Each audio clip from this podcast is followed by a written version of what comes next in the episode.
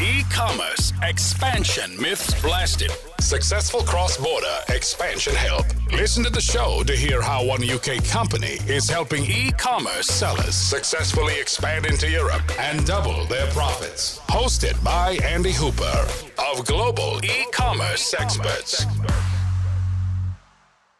So, good afternoon, everyone, and welcome to today's podcast. Uh, this is a podcast I'm really excited about. So, welcome to Global E Commerce Expanders podcast and how you can successfully expand into Europe. But today's special guest uh, is someone who has been making massive inroads in the last, I would say, last four years, because, you know, as an entrepreneur, you know, it's all like, well, it happened all overnight. Well, clearly it didn't happen all overnight. And that's what we're going to go into. So, uh, Cas, welcome to the Global Expander Secrets podcast. So, thank you very much for joining me.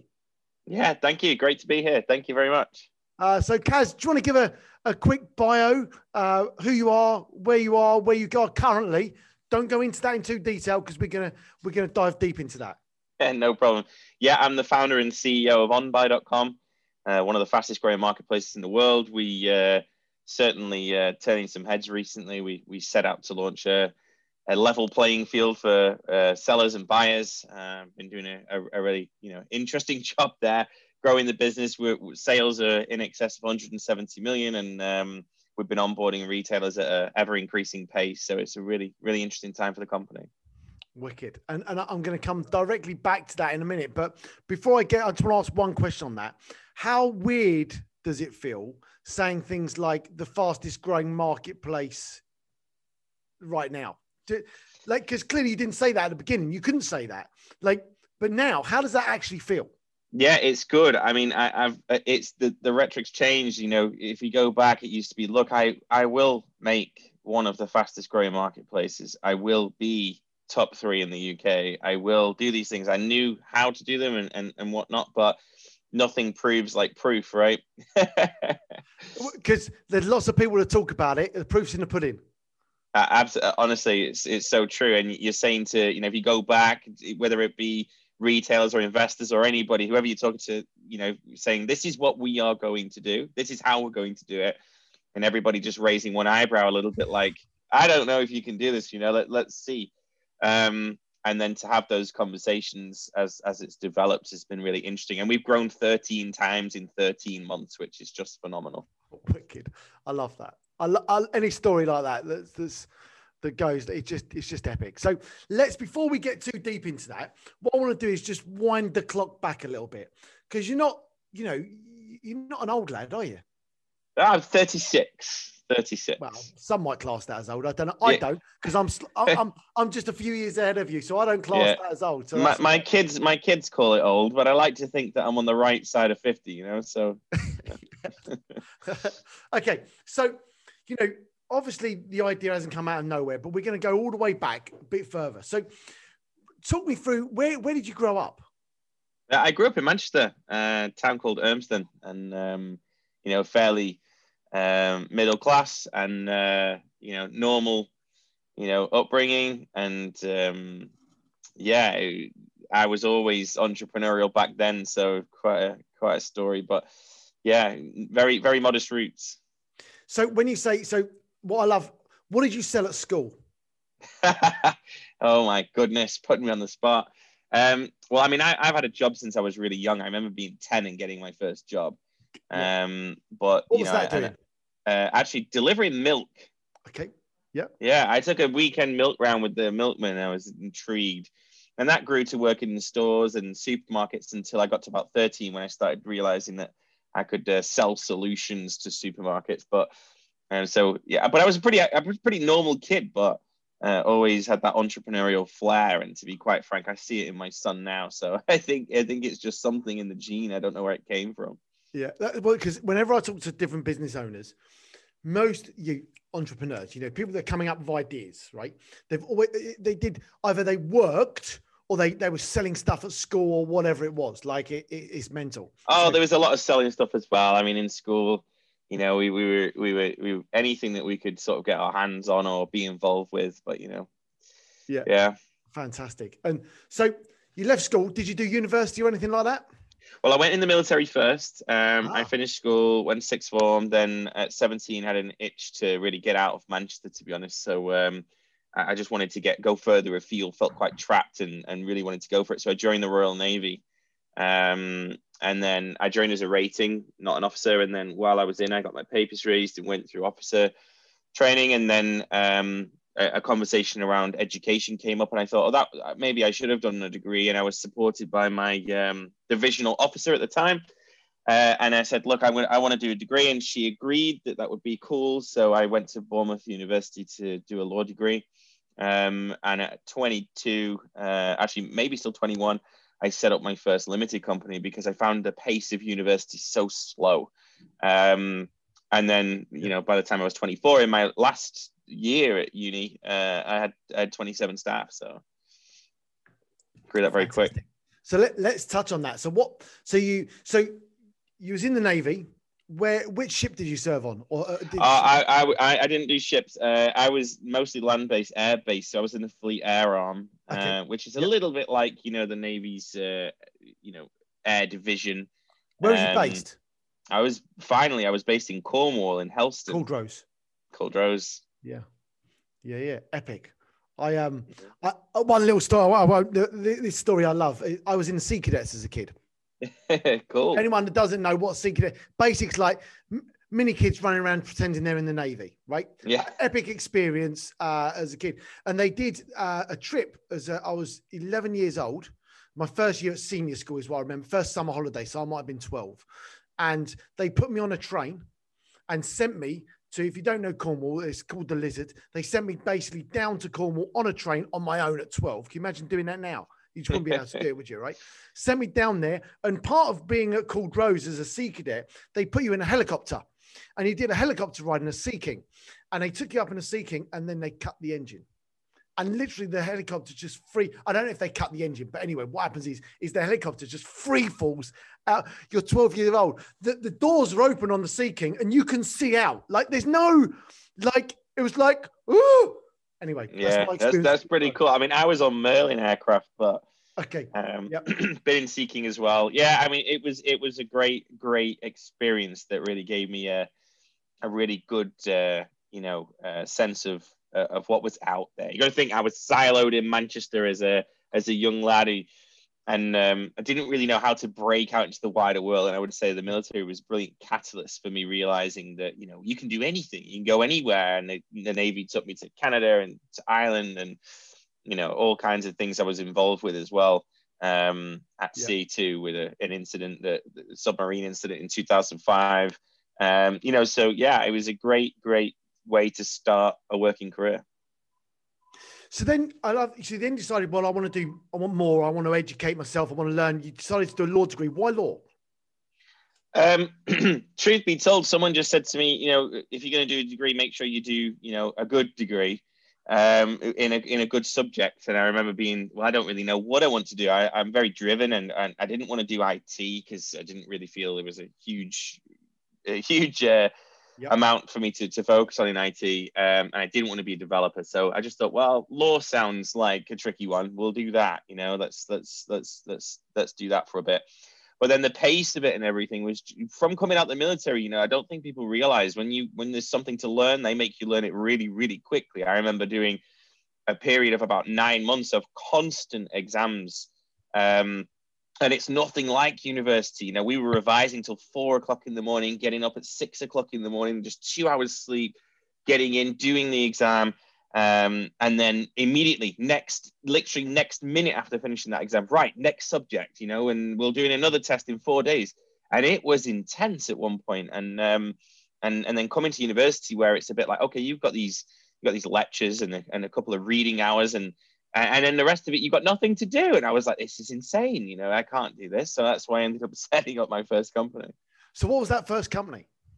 uh, we built well i'd already been involved since i was about 14 in, in web development and web design not myself doing it but i used to pull other people in and i used to su- i used to basically I had a, i've always had a knack to understand what businesses are trying to achieve and translating that back to what we should actually build um, which is a language barrier in itself sometimes between Yes. dev and business so um, I, would already been involved in web for most of my young life, and then even in the military, I was still helping some companies and stuff. But then I just decided, you know, I can give this a real good go, and and we got involved in web design, web development. Um, we grew that uh, over a period of years. We ended up partnering with a major IT company at one point who bought in, and then we we ended up doing solutions for NATO and the NHS, and we worked in nine countries across e-commerce, recycling technology, and basically people would come in and say, "I've got this idea for a business," and we used to sit and help them bring it to life. So, yeah, exciting for a few years. So, was you still in the navy at this point? Because you said no, no, they let me go. They, they, they, they let me go to do my degree. Uh, I had the right to go back, and um, they kept the door open for me. Uh, and I really actually wanted uh, my whole life. I always wanted to go back, but you know, I realized that there was just something uh, itching to to get on and, and prove that there's something a, a, bigger picture that I really wanted to be involved with. So you know, my heart is still very much in the Royal Navy, but my working career has taken me on a on a pivot. Yeah, well, we everyone goes on these pivots. Um, so, how long did you have that company for then? Uh, well, I grew that company. We, we we opened some subsidiaries and we changed name. We tried different things. We focused on on then the consultancy side and the management side. But we did that, and we we we ran through a group of uh, a few different companies until around uh, 2014. So until we started OnBuy. Ah, okay. So um, so over that period, then, so you've, you've obviously run that for quite a long time. Yeah, that, yeah, that... we did that uh, about about um, ballpark eight nine years. I mean, we still had some clients when once we'd started OnBuy, and we had to end some contracts, you know, and move those clients on nicely to their next providers. But yeah, eight nine years in web dev. Yeah. Yeah, fantastic. And so, so that really set you up then for the OnBuy piece, I guess, from from a web development you point of view and understanding the market in that area.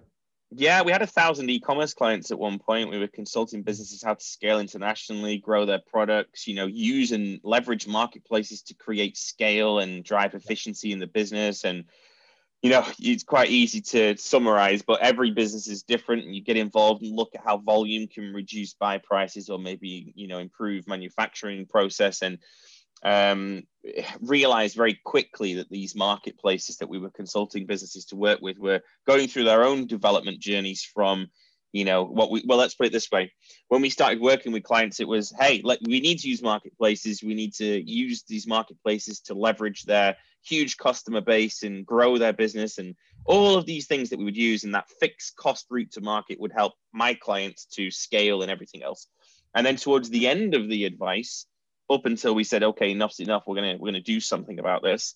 Uh, the advice had changed to, okay, look, we need to look at marketplaces, but we need to look really carefully, and we need to make sure that you know we protect your products. Can we wrap them in a in a in a trademark? Can we look at some solution to protect your products? Can we keep some of your secret products, your best selling products off the marketplaces and sell those through other mechanisms? And then I realized, why are we doing this? You know, why are my clients partnering with marketplaces? And they're thinking that the marketplace is you know there to enable and help and assist. And actually a lot of these marketplaces just taking data trying to steal their products source their products from other means. And or if they couldn't do that manufacturing their products. And i had so many clients that had been approached by marketplaces saying look we want to we want to check the authenticity of your product. Can you send us invoices to prove you know that these products are legitimate?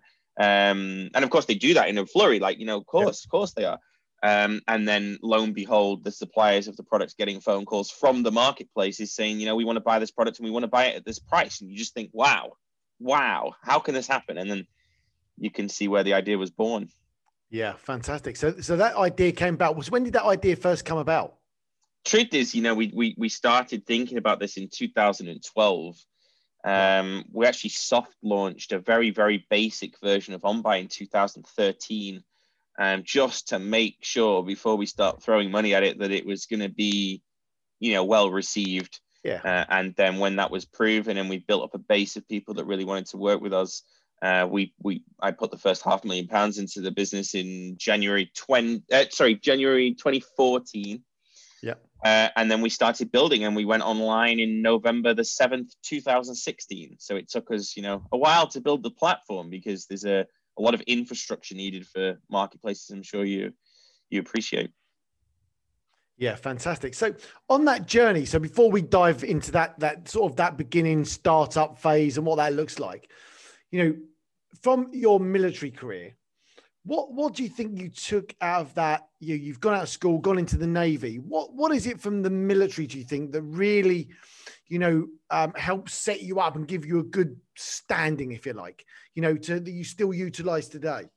Yeah, I think the military was a good thing for me. I was always extremely entrepreneurial and extremely driven, but the military gave the military sort of set me up with a missing piece, which is just self discipline uh, and I don't mean discipline like people shouting at you, telling you what to do, because the truth is the UK armed forces, they're just not that way inclined, especially the Navy, you know, and especially as you're moving through the ranks and becoming, you know, uh, get, taking on more intellectual roles as well. They want you to do the thinking. It's not like the movies of the American military where it can be a bit more drill sergeant approach. Um, and it gives you, you know, one of the things that the military did also do when I first joined that I'll never forget. And it sounds crazy, but when I first joined the Navy, first thing they made you do for the first few weeks of very basic training was drink water. And I used to think, what is this? You know, I thought I'd be actively involved, crawling through mud and all the stuff. I, I didn't know what I was signing up for. I was very young and just needed to, to a change, a break.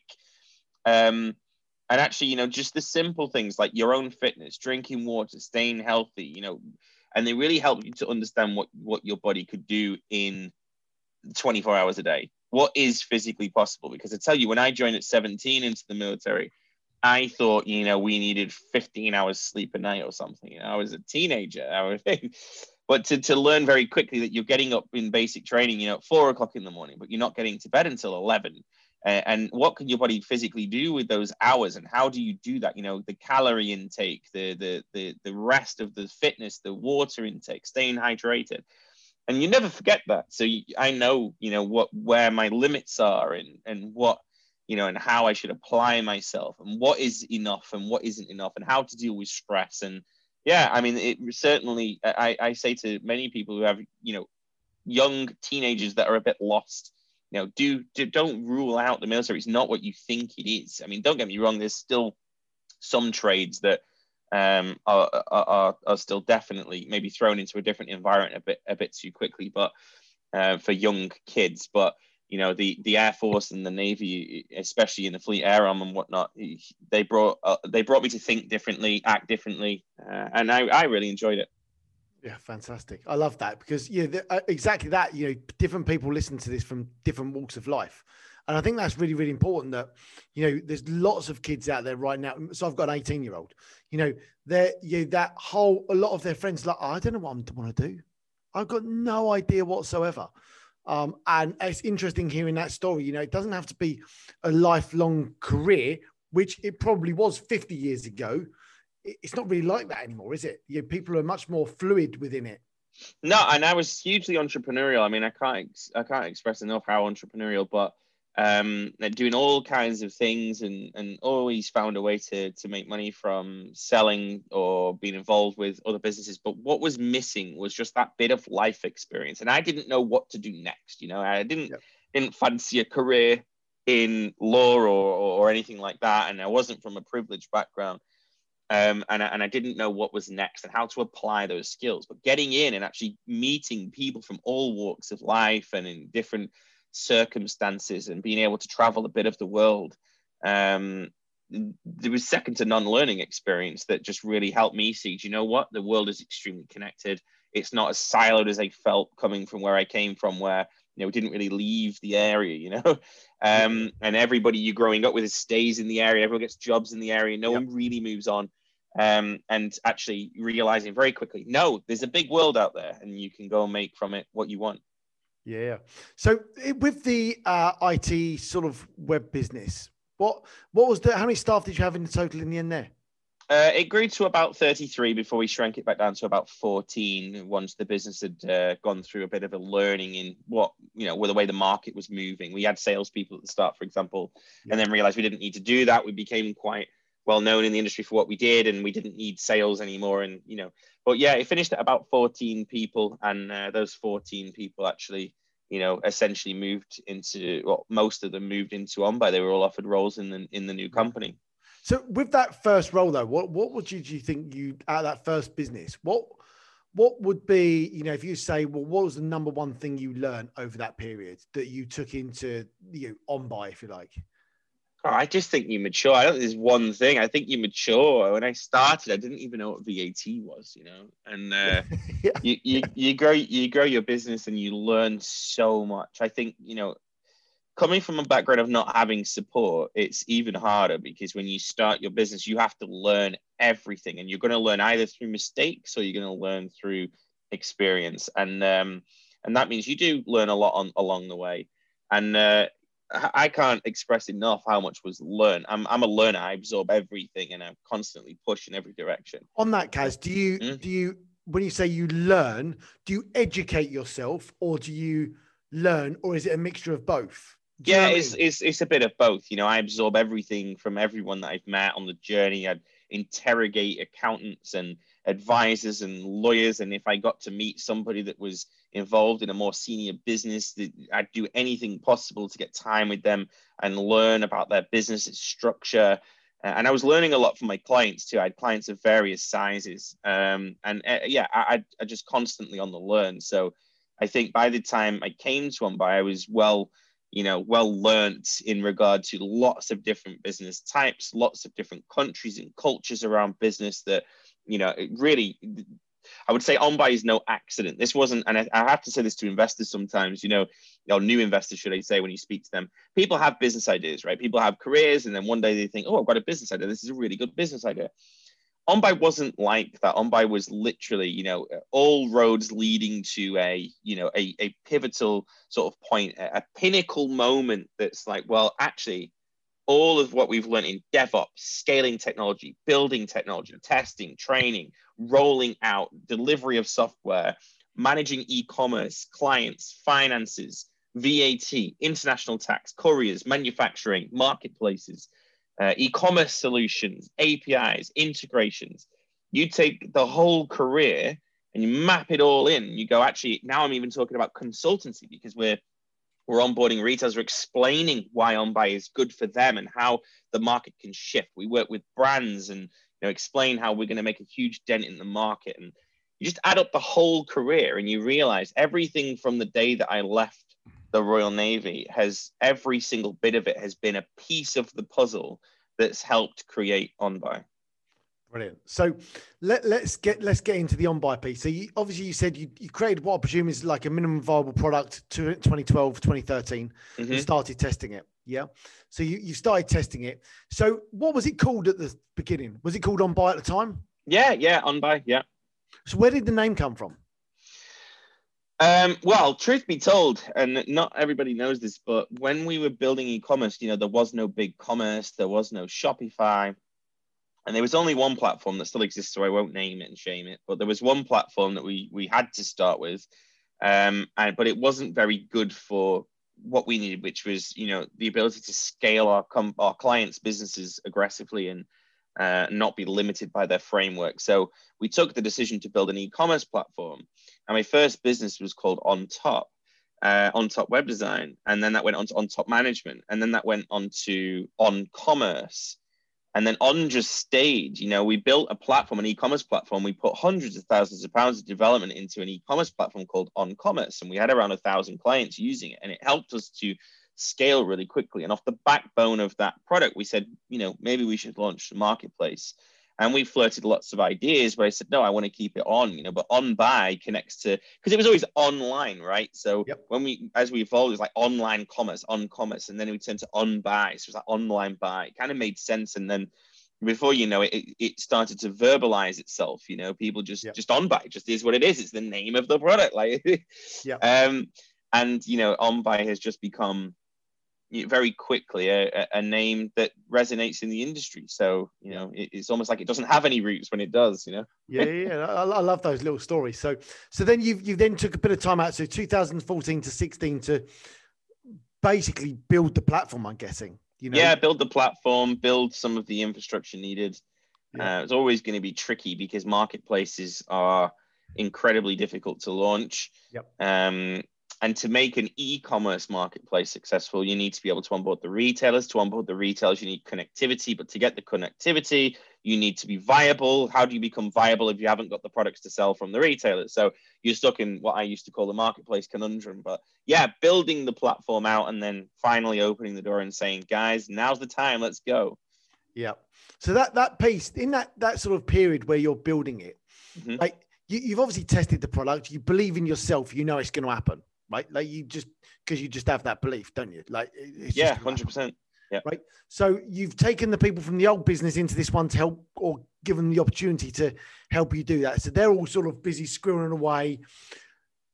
Where does your expertise lie now? Obviously, growing the business, obviously, without any shadow of a doubt. But over that two years, what were you? Obviously, you got developers doing the work. Where, where was you sort of really focusing your time and energy? Uh, funding funding the business, you know, and I don't mean raising the money because we didn't want to raise money institutionally until there was revenue. So yep. for that two years, I basically worked to help some of my key clients to grow and help them to scale so that I could keep money coming in to pay the team to actually go and build the product. And obviously, I, I, am actually CEO and basically encompass the CTO position at OnBuy as well at the moment for now because my background has always been in building out tech and tech stack and managing developers, DevOps, cybersecurity, everything else. So, you know, I took a hand in the building of the platform, but ultimately my main job was keep the revenue flowing to fund the business. You know, we were never yep. in a position that we could throw 500k into the pot. You know, from day one, I wish I was wealthy, but we weren't. And um, you know, so we we we had to go and earn earn those money to pay those salaries, drive that forward, and and basically dedicated part of my life to just funding this team to deliver the product. Yeah, wicked. And, and that so you launch it 2016. Yeah, uh, you launch it, you know, day one, and you know, had you already done work to get sellers already onboarded and, and some marketing in place? What'd that look like? Not really. I mean, we'd we'd warmed a few people from 2013 with the soft launch, but not a lot. Um, and it, the problem in in business is how much do you want to say that isn't real yet? We've always you always have to do that. You have to become a hype person when you own a business, right? You have you have to, but it has to be tangible quickly. So what you don't want to do is in January 14 start saying what you're going to do, and actually it takes two years and 11 months or something to get live. Uh, that that would just be ridiculous. You'd just be you know. So you basically have to sit on your hands a little bit and go. We need to wait until the time is right to do this, which is hugely painful for someone like me because you want the time to be 10 minutes from now Yep. Um, and you want to move quickly and you can already connect the dots before everyone's even delivered the platform. You know exactly where you're going to start, what you're going to do, how you're going to do it. But you know, ultimately, you don't have a product until you have a product. So until the day we opened the doors, we we didn't shout. Yeah, fantastic. And uh, over that first that first year, then, you know, how many sort of how did you grow what was the key marketing thing that you went through because with a marketplace you we know well but people listening might not be so well you know not only do you need sellers people who are going to sell products retailers as you you refer to them as but you also need buyers you need people to buy the products so not only have you got to market one end you've got to market the other end as well it's like yeah. double tap marketing like funding's just. I don't think people realize quite how difficult it is to launch a marketplace, and we knew this when we set out, so we didn't walk into this blind. But um, I don't think other people truly realize how tricky. So you open your doors at day one, and you, as I said earlier, the marketplace conundrum. We say we're ready, we're ready, and we're going to make an enormous difference to the market, and we can tell you why the platform isn't as solid as, as it will be in two years either, because we need to get trading to start raising money. But there's also an expectation in the market of what a marketplace should be, born by the largest company in the earth. So, you know, they've already had many, many, many millions invested in, in technology. Um, and then you're saying to retailers, come and sell with us. And they're saying, yeah, okay, this sounds great. Okay, you know, I can buy into this concept, except you've got no traffic. So is it worth my time listing products? Because then what's the retailer doing? The retailer's investing in something that you know is not necessarily worth their time at that point, which is not what a business is going to do. You know, your time management in business is very, very, very challenging as is. Never mind taking gambles on things that you know haven't proven themselves yet. So we knew there would be. I used to call it the seesaw, right? The pivot effect again, a pivotal moment that we felt if you have a seesaw and on one end you've got, you know, do the retailers need OnBuy and does OnBuy need the retailers in, in, in the basic sense of to get selling, get moving? And we knew the seesaw was well and truly had 10 bricks on one side and nothing on the other. You know, we needed the retailers. We really, really did. But there was two things, or should I say we needed products to sell. Yep. And there was two things we weren't willing to compromise on. I'll explain why. One is we weren't willing to compromise on our fee structure because we didn't want to we knew that down the line we wanted a level playing field for everybody to know exactly where they stand. No retailers on different fees is a key thing that some marketplaces do wrong.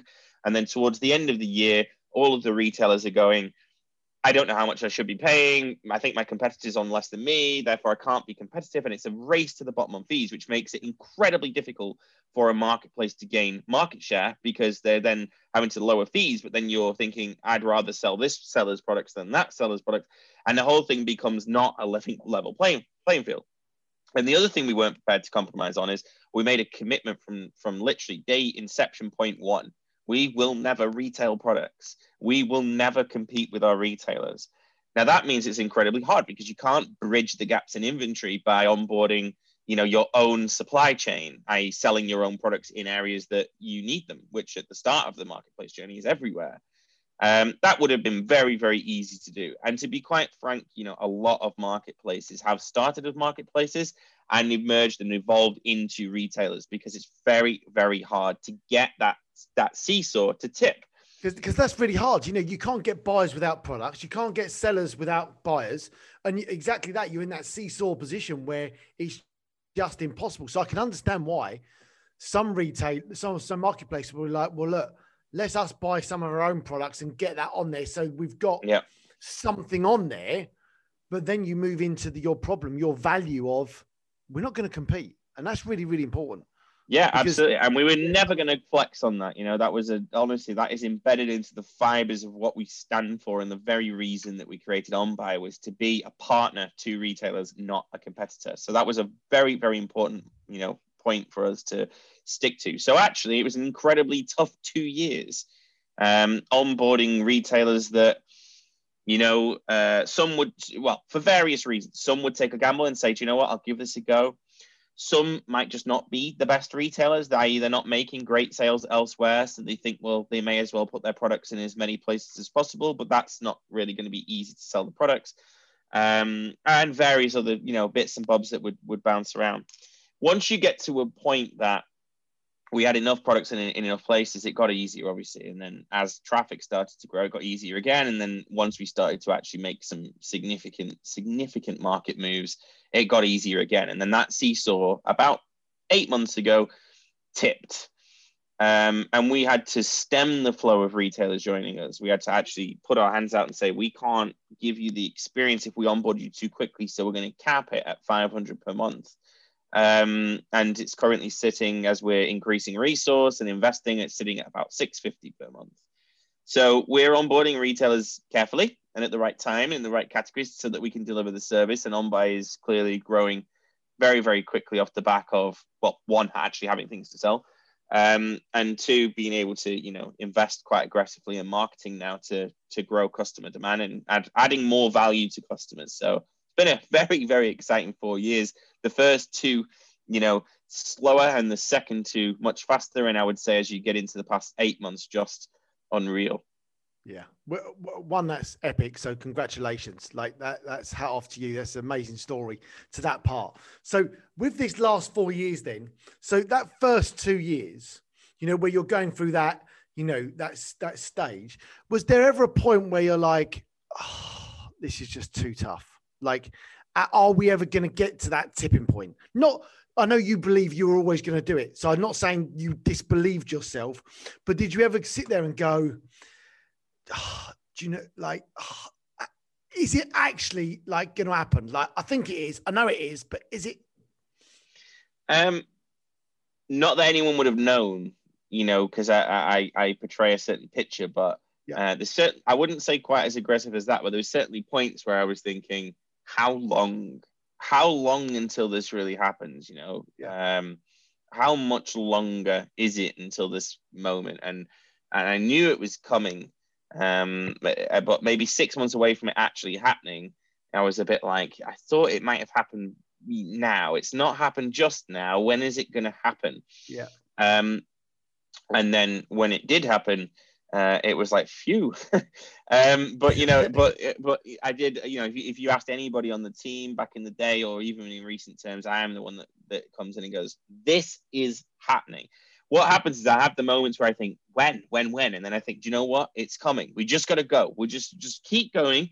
It will happen." I had every belief in it. There's there's an interesting piece there about patience, because you know quite often you'll you'll see um, you people listening, you gurus, wannabes, whatever you want to call them, where you know they they they they haven't made it in two months, and they're like, oh, well, I'm quitting and going and doing something else because that hasn't quite worked. But there's a huge amount of patience and dedication and belief in yourself, the idea, and your team in order to make that work. Because you you over that two years, what what was you started with what tenish people, I guess, to help you with that yeah, it was it, it well, yeah, roughly. Uh grew to 14 quite quickly again, but um and then yeah. in that two year period, what was you know, did you recruit much in that period, or was it like right, this is what we got to do, this is what we got to go? Was it steady growth? You know, is it like not really. Um, we we got some angels to back us. We we we just kept the team where it needed to be, and we all started struggling, of course, as it grew. But we really stayed lean and keen. We actually opened our first institutional investment round in uh, October 19, but we closed it in January 20. And it wasn't until March 20, by the time you get the funds and everything else, yeah. that we we uh, we we started to recruit people. So we were still 14 people running a you know circa uh, well a multi-million pound company, but yeah. um, you know we were still 14 people. We didn't even have a single person in our marketing team. So there's a bit of a an insider joke. Wow. wow. Yeah. Okay. Excellent. So, so that's that's great then. Until that period, and then obviously you've then catapulted from there. So let, yeah, we just, knew knew what to do at that point. Yeah. At what point did you think we need angel investment? Uh, did you always know angel? That? Yeah, we knew that we needed angels. We took angel money quite early on, um, at various stages. You know, so we we we took around two, just under two million pounds worth of angel money over a period of two and a half three years. Yeah. And that, you know, that process, how, you know, how does that, how did you start that? How did you, how does someone go about thinking, well, uh, you know, is there a website I go to and I just say, hey, look, anyone got a couple of mil they can borrow, lend me? It's, fundraising is the worst part of business and i can tell you now you know wholeheartedly when i exit OnBuy ipo and we can you know, in the future have some liquidity while still being CEO, I'm planning to back business owners get their business ideas growing because going through that motion of actually raising money is horrific. Um, angels, I have to say, you know, we had a little bit of luck with with a couple of angels. The first angel, uh, I think what happens is when you come from a career in tech, um, you meet people on the way um, and you build confidence on the way without even realizing in some cases these people are investors, right? Both of my first angels had either been clients or contracted parties involved one way or another, nothing to do with investment. Yeah. And investment in OnBuy was born off the back of learning that I was about to open an investment round and them saying, Oh, don't do that, I'll invest. um, so Brilliant. as for me, getting the angel money was quite simple, which is very unusual. Well, just on that, because yeah. obviously, yes, it was very simple, but what, but like, let's break that down because actually, clearly, you've had a whole networking piece around that because you don't just put out to your email group, "Hey, I'm looking for." Well, I'm presuming you didn't say, "Hey," put on your LinkedIn post, "Hey," well, you do now. I get that, but you four years ago, it's not like, "Hey, anyone got a couple of mil they can lend me." Yeah it's more of a no, conversation, isn't it? It starts. It starts differently. I mean, look, uh, the first angel, I was on the phone. I'd worked with him for a long time. I said, I'm about to go and get 100. And, I think it was 140,000 pounds in the pot, the first ever ticket. Um, and he said, "Oh, I think he just asked me, you know, how, how, are you getting on? What are you doing? Yeah, great, going well. We're getting this platform. We're nearly ready to start trading. We're going to raise 140,000 to do X, Y, and Z." And he went, "Oh, don't go and raise it. I'll give you that." Nice. I was like, "What?"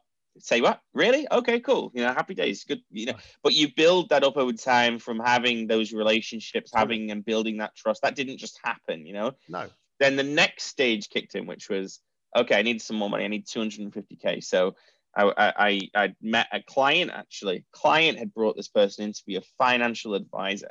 And during a passive sort of conversation, he said to me, What else are you guys up to then? Obviously, been impressed by what we'd done. And I said, Well, actually, you know, the truth be told, we're going to leave. We're going to leave uh, the web development world completely. This was when I was supporting OnBuy. Uh, and very soon we're going to just be OnBuy. This, this business is going to be growing.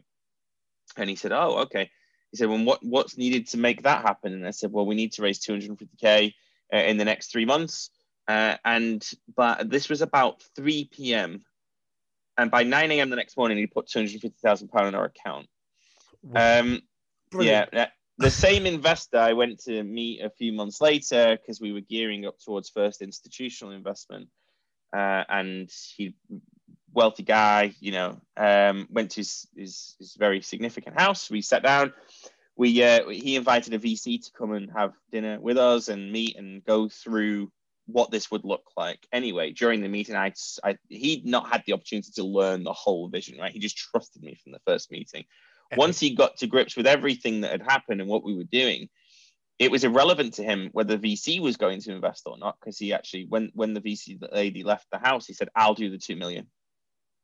Brilliant. So, um, you know, so it was a it was a crazy, crazy ride. Where it gets tricky is you've got to think angels, high net worth individuals, they're motivated personally, right? And they they'll they're the ones that will take the gamble. They're the one they're usually the entrepreneurs, not the investment world, right? They're usually entrepreneurs. They're the ones that say, I see this, I feel this, I can sense this, and they're looking at the founder thinking, can the founder do this? Yeah institutional investors is where it gets trickier, right? They, they have a lot of tick boxes, tick box exercise. It's a totally different experience. And, you know, and, and that then you, you're open to a world of stuff you never even realize. So your learning never ends. You sit down, you say, look, this is what we're doing, this is where we're going. But on yeah, that then, crazy. so mm-hmm. where you've gone from, you know, the first round of investment. So you've got the funding. I'm not saying it was easy, but yep. you had a few conversations and made it happen.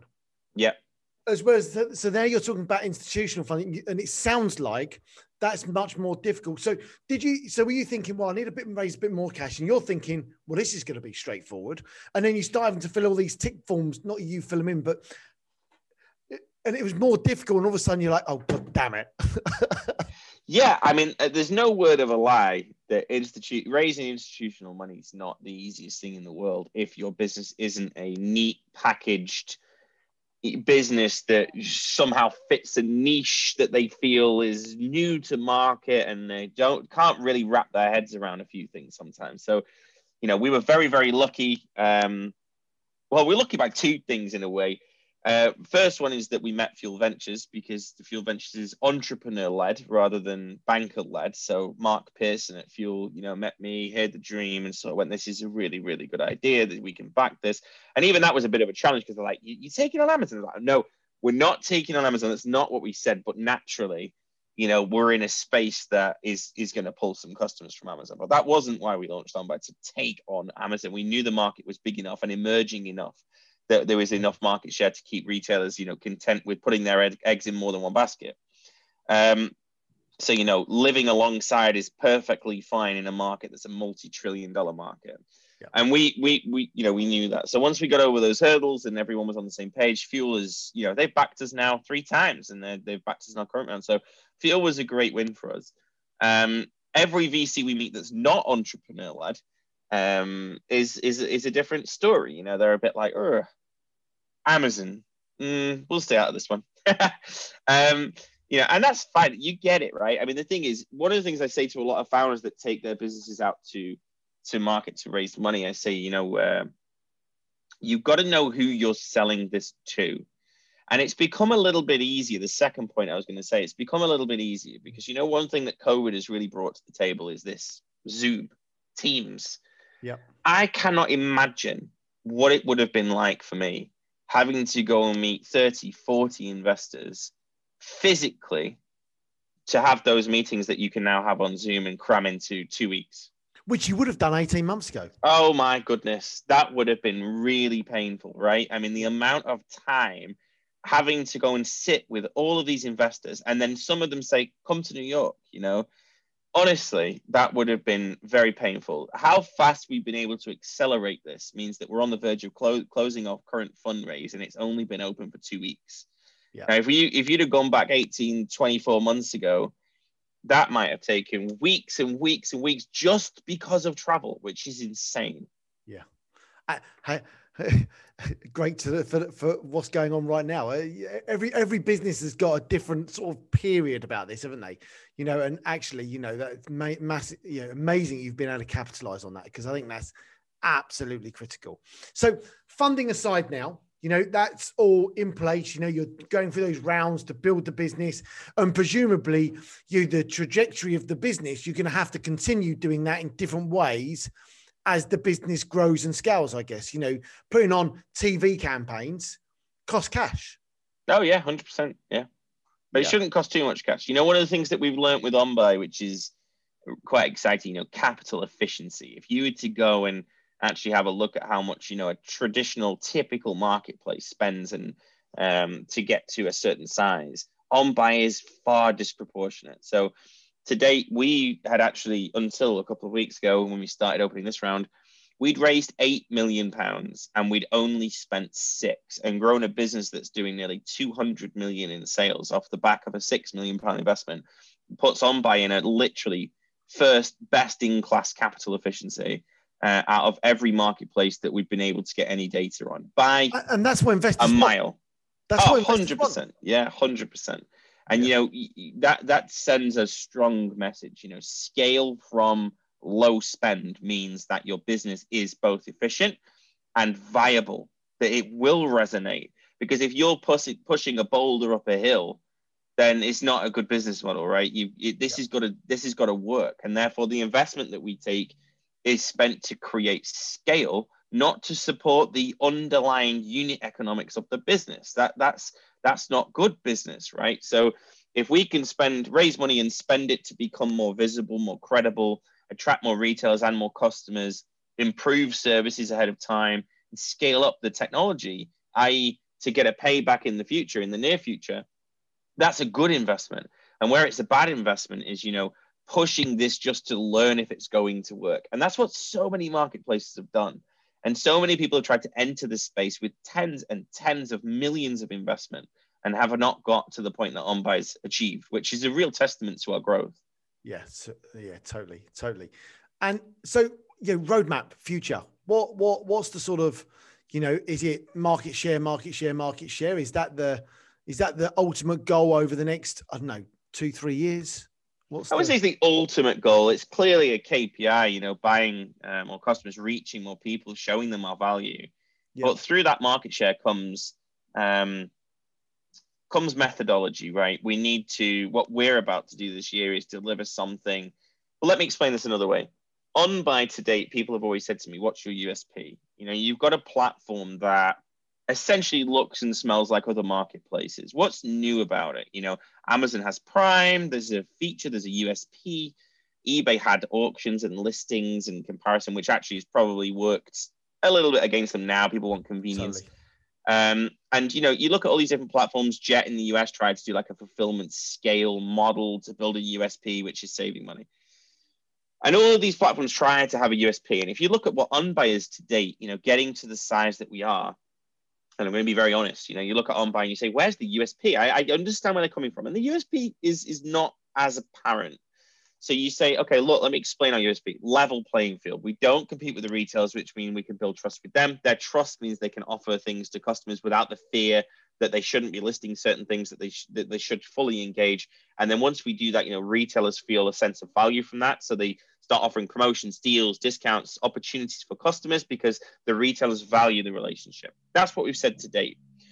Moving forward, and in the next six months, we're about to deliver our, our real, you know, nail in the coffin in, in, in the sense that finally we've moved to a point in our journey. We've got a whole development roadmap and have since we started that moves into our real valuable USP. What can OnBuy deliver to its customers? And it's going to be really exciting to show in around summer, uh, summer to autumn, um, some brand new features onto OnBuy, really big things that start to add massive consumer value, and I, I'm really excited about that. Wicked. Well, I, well, on that then, in in uh, September, October, when you're launching that, we'll have to do a follow up specifically on that with you guys to make sure we're launching that effectively for you, so everyone knows. Um, so that's fantastic. So with all of this that, that's happening, obviously you're building your sort of, you know, your portfolio, your business, if you like. What are you doing in and you ain't got much time. I know that because I know what it's like to run a business. There ain't no time for some other stuff. But you, in the background, you know, what is it you enjoy doing? What is it that you do to relax and chill out and get away from it? Oh, you need to ask this on our follow up call because at the moment this is 100% OnBuy 100% of the time. You know, my dreams are blue of the of our logo. no, I mean, look, I mean, stress management and and trying to unwind and switch off. I, I do simple things. I I try and carve out part of my weekend to just do normal things, be with the kids, try not to think about work, um, go out and walks, be with them, go to the park, stupid things like building a shed I did the other week, or you know whatever it is, just to literally say, you know, I, am dad and partner at the end of the day, um, and that's fundamentally why we do these things. Um, and you know, I, I can't, I can't just uh, constantly be on OnBuy. Um, but that that's that's enough for me. You know, finding time to do anything beyond that would be a disservice to my family when the rest of the time I'm literally connected to OnBuy So that that yeah, you, you see me as super dad at the weekends and and, and businessman in the weekdays, you know. nice. I love that. I love that. And so you talked about briefly a moment ago about you know supporting businesses in the future, you know, in, you know from an investment point of view. Yeah. Uh, you know, clearly you've you've thought about that briefly. You know, is there anything you um, this is, by the way, for everyone listening, this is not an open like invitation to start emailing Cas your business ideas. It might be, but that that's not what this is about. Um, you know, have you have you sort of thought of the sort of people and businesses you'd like to support in the future? You know, is it young entrepreneurs? Is it men? Is it women? Like, you know, some people have an idea of their philanthropy type work as well. You know. Yeah, I I mean, it's definitely there's definitely no. Uh there's no clear plan yet, but there's certainly no preconceived judgment. I mean, we, I just want to find, in an ideal world, I want to find people with a mindset like mine um, as early as possible, where they've got an idea. Maybe they just don't know how to connect all of the dots, but it's a really good idea and they're really driven people male, female, countries irrelevant, you know, literally just people with a good idea and the background to help support it that are driven and motivated and mm. dedicated to it um, that I can help accelerate the learning. I would love to get involved with business, you know, businesses where I can invest capital and expertise and be a bit more hands-on. That that's the key there because I feel that I could have done a lot more with it with with someone early on. You know, I probably could have cut off five years of this journey if there was, you know, someone there to support, not just give capital. And I think that on that's that, where I want sorry, to. Cas, hmm? on that, have you had any sort of mentor, coach type type people with, over the years? Not really. Um, you know, it's been an interesting one because every time I sort of align to to learn a little bit from someone, the business has, has, outgrown their experience, and uh, and it, the thing is, when you start getting into the realms of significant sales values and the monetary units we deal with, the scale that we're about to deal with, and everything, it's not many people to ask, which makes it you know interesting. Um, I, as I said at the start, I'm an absorber and a learner and a listener and a thinker, and I, I try and learn from other people's experiences as well. I think, you know, that's gone wrong for them. I'm not touching that, or that's gone right for them. I'll look at that and really absorbing information as I go, which has definitely helped. There's no question that watching other people's journeys and learning from their journeys has helped me, you know, dodge a few silver, you know, dodge a few bullets and and really, you know, create a bit of silver lining. So I think that's paramount. Learn, you know, it's it's uh, it's really important to pay attention to what's going on elsewhere. I think that's the, you know, the number one thing that you know, that for me is exactly that is how do you learn and educate yourself? I mean, all of the you know, we've got a couple of podcasts we do. You they're, they're essentially asking business owners where where they've made their mistakes, so that mm. in all honesty, it wasn't about creating a podcast. It was how can I ultimately speak to people legitimately and say, Hey, I'd love to learn from mistakes. What have you learned that you can stay? And actually, if you say, Can I buy you a pint and then come and interrogate you about what you learned in your business? Most people are like, no. But if you say, hey, can I invite you on a podcast and learn about your business? They go, yeah, sure. Um, it, it just over these years, you, I've learned so much from just that educating, and people don't do that as much now as I think they could. Um, I think you know that accelerates. It's finding the right people. I think what you said there is I've gone through a couple of those where it's just we just out. I think what you said there outgrown. Like the the vision or the everything else they've got just isn't quite in line. So, you know, uh, I think that's that's amazing. So I think look, we've taken up enough of your time on for for today's podcast. Cas, is there anything else you wanted to get across so people, you know, obviously, you know, if if they're looking to expand their you know e-commerce business, which this is all about, all of our clients are already being told they should be on OnBuy anyway. So that that's a given, right? Um, Thank you. Anything, Thank you very much. no problem at all. Yeah, what else from you? Yeah, any last sort of top tips, top ideas, pass leaving message, if you like? No, I think the, the big thing for me is, you know, OnBuy has a lot to give this year, and it would be great to onboard retailers this year um, to show you the real benefits that are in the pipeline for this year. You know, just to give you a bit of a teaser, we've got new mobile app coming, we've got new features alongside that to drive – uh, loyalty discounts to customers, and there'll be more on that in the future. But really, really excited to get retailers on the platform now. This year, we're just closing a funding round. Uh, it's going to give us significant investment for Q4 period this year on, on you know across uh, TV, across other platforms.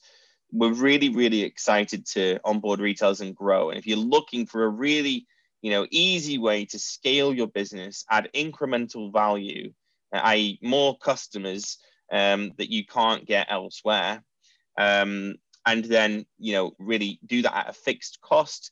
Uh, OnBuy is the right place to be. And we're not here to compete with our retailers. I reiterate again, we do not sell products. We will never sell products. So you can list knowing that the marketplace is here to represent you and that every pound we sell is a pound turnover for one of our retailers, not for ourselves. So it's a really exciting time to join. Fantastic. Well, Cas, uh, thank you very much for your time.